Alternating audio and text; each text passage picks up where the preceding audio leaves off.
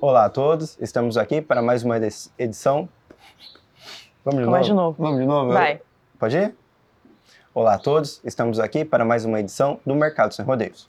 Eu sou Rodrigo Silva, médico veterinário e analista de mercado aqui da Scott Consultoria. Eu sou Jéssica Olivier, sou engenheira agrônoma, também analista aqui da Scott, e hoje a gente vai trazer uma análise sobre o ágio da carne exportada e da carne comercializada no mercado interno aqui no Brasil, né? Essa carne que é exportada, a gente trouxe aí para a China, principalmente.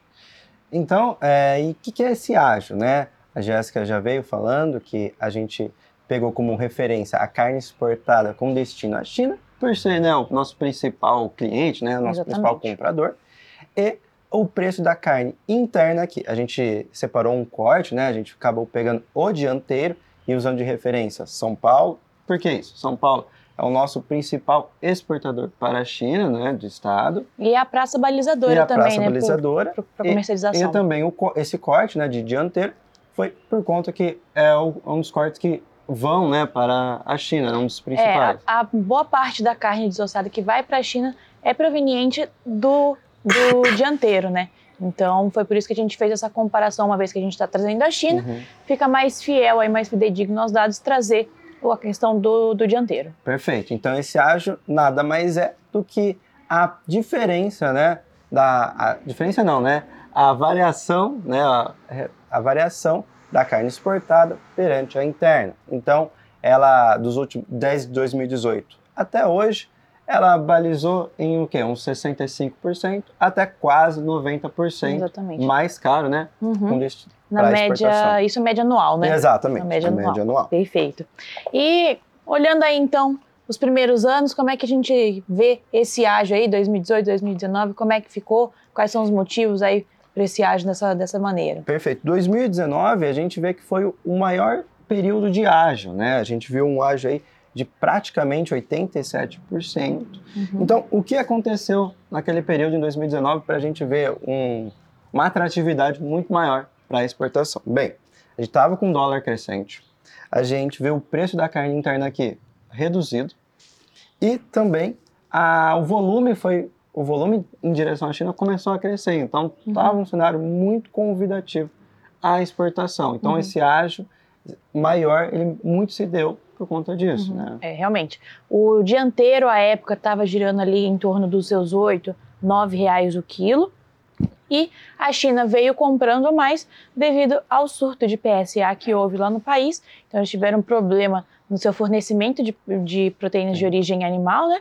E vieram comprando essas proteínas no mercado externo. E o Brasil foi um dos principais aí fornecedores para a China, pensando não só na carne bovina, mas também na carne suína e na carne é de aves. Eles vêm crescentes aí nesses, nessas comercializações desde de, de 2018 para cá, né? uhum. né? É, e quando a gente olha aí de 2019, dos últimos anos aí, foi o melhor ágio, 2020 foi o menor ágio. Então, de um ano para o outro, o que, que mudou, né? 2020 foi um ano bem complicado, complicado. Bem complicado. A gente teve a pandemia, né, Exato. né, começando.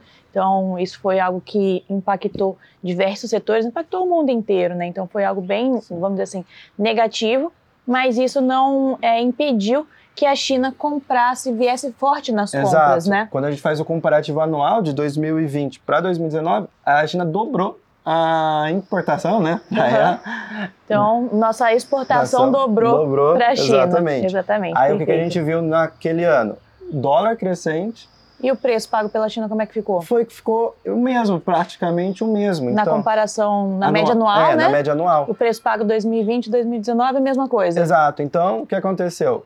Ficou igual o preço, só que ficou muito mais convidativo exportar por conta do dólar, do dólar. muito mais valorizado. Uhum então teve, aconteceu isso e também foi um ano de retenção de fêmeas. Então Exatamente. diminuiu a oferta interna. Diminuindo Exatamente. a oferta interna, o preço da carne interna subiu. Então, esse preço subiu reflexo do aumento do preço pago pela arroba, né? Exatamente. Uma vez que a gente tinha uma, uma oferta menor aí pra, por conta dessa retenção. Então, Perfeito. o preço interno subiu, o preço externo é, se manteve uhum. e por isso que esse ágio se estreitou em 2020. Perfeito. E em 2023, como é que ficou todo esse cenário do ágil? Então, agora, trazendo um pouco para a atualidade, a gente viu o ágil em 73,7%. Ele melhorou em relação ao ano passado, mas quando a gente olha, a China está pagando menos, está pagando praticamente 8% a menos.